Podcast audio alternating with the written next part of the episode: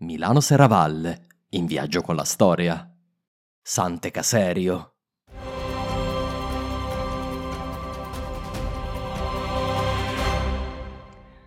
Questa è la storia di un rivoluzionario.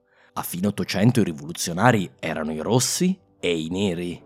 I rossi penso tu sappia chi siano, i socialisti. Ma quando ho nominato i neri non credo che tu abbia indovinato. I neri erano gli anarchici e nel vicino paese di Motta Visconti è nato uno degli anarchici italiani più celebri, Sante Caserio, che finirà ghigliottinato in Francia.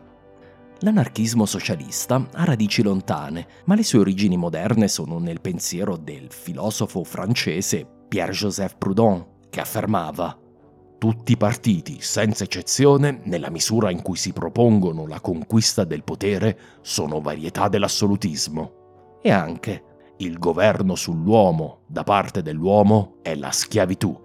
Se i socialisti volevano conquistare lo Stato e renderlo di tutti, gli anarchici volevano abolire lo Stato, considerato una struttura centralizzata di oppressione, come d'altronde ogni gerarchia è forma di autorità.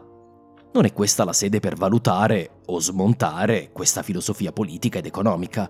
Qui basti dire che l'Italia ha una lunga e solida tradizione di rivoluzionari anarchici, Umberto I, il secondo re d'Italia, fu ucciso da un anarchico. Questo perché gli anarchici non disdegnavano il terrorismo come mezzo di avanzamento della loro politica. Secondo il russo Bakunin, un altro celebre anarchico, lo Stato doveva essere distrutto, quindi gli anarchici non si preoccupavano di ucciderne i rappresentanti.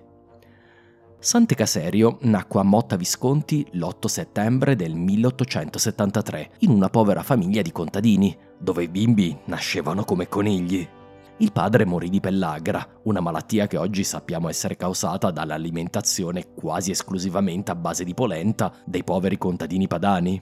A soli dieci anni Sante scappò di casa, non volendo pesare sulla madre, e si trasferì a Milano, lavorando come garzone diventò un anarchico nel 1891, a 18 anni. Nel 1892 fu costretto a fuggire, prima in Svizzera ed infine in Francia. Qui fu molto mosso dall'esecuzione da parte del governo di tre importanti anarchici, rei di diversi attentati. Sante disprezzava soprattutto il presidente della Repubblica, Marie-François Sadi Carnot, che si era rifiutato di concedere la grazia al terzetto.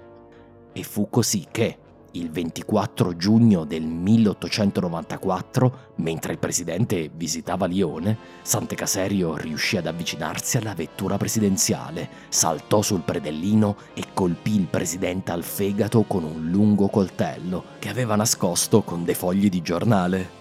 Fu catturato. Poche settimane dopo fu condannato a morte e ghigliottinato.